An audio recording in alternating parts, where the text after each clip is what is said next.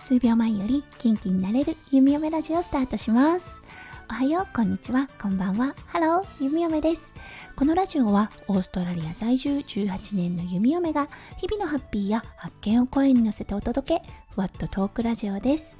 今日は3月15日火曜日ですね。皆さんどんな朝をお迎えでしょうか？そう、弓嫁ね、昨日皆さんの配信を聞かせていただいて、一つはっと気づいたことがありました。それはホワイトデーです。あー、そうだと思って、そしてバレンタインデーの配信をした時に、リスナーさんの一人からリクエストをいただいていたのをすっかり忘れてしまっていました。はいこのリクエストをくださった方の今日はねお返事をさせていただきたいと思います。はいそれでは今日のテーマオーストラリアのホワイトデー事情ということでお話しさせていただきたいと思います。それでは今日も元気に弓嫁ラジオをスタートします。はい結論から言いましょう。そもそもホワイトデーという言葉がオーストラリアにあるかないかというとありません。はいびっくりされた方も多いのではないでしょうか。そうなんです。ね日本では当たり前にある2月14日のバレンタインデー。そして3月14日のホワイトデー。そうこの2月14日のバレンタインデーはあります。うんちゃんとあのあります。ただし男性から女性へです。そしてね3月14日のホワイトデー。はい言葉すらないです。うん。もしかしたらあるのかもしれませんが弓嫁は聞いたことがないです。でねあれどうしてなんだろうって思った時にそうオーストラリアでそもそもお返しするっていう文化がないことに気がつきました。そう日本ではね何かお祝い等をいただいた時必ずお返しっていうものがありますよね。そうオーストラリアにおいてそのお返しの文化ってないんですよね。うんどちらかというと私もしてもらったから次の人が同じような自分の状況になった時私も同じようなことをする。どちらかというと恩返しではなく恩送りの文化の方が大きいような気がします。これはねもしかすると西洋文化っていうこともあるかもしれません。そしてね宗教的感覚もあるのかもしれないですね。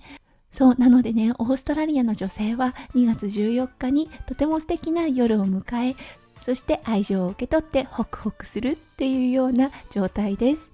そうもともとオーストラリアやはり西洋文化の国なのでレディーファーストというような形になっています。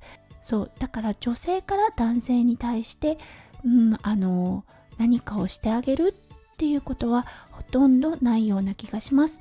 そうそして弓嫁考えてみました。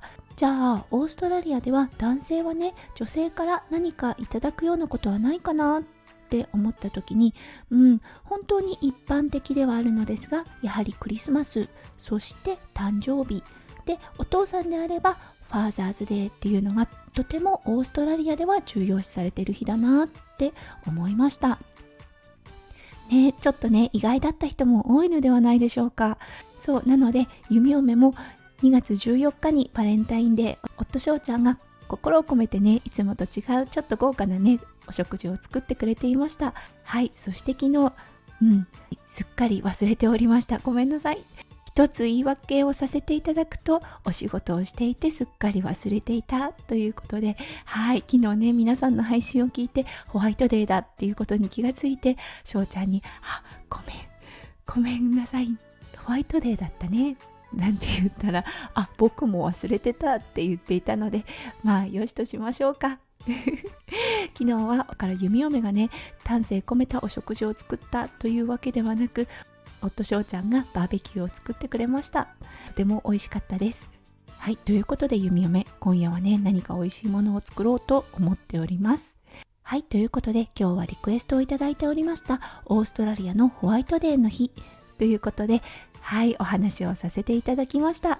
今日もね最後まで聞いてくださって本当にありがとうございました。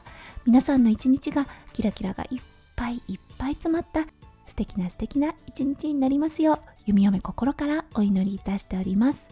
それではまた明日の配信でお会いしましょう。数秒前より元気になれる弓嫁ラジオ弓嫁でした。じゃあねバイバイ。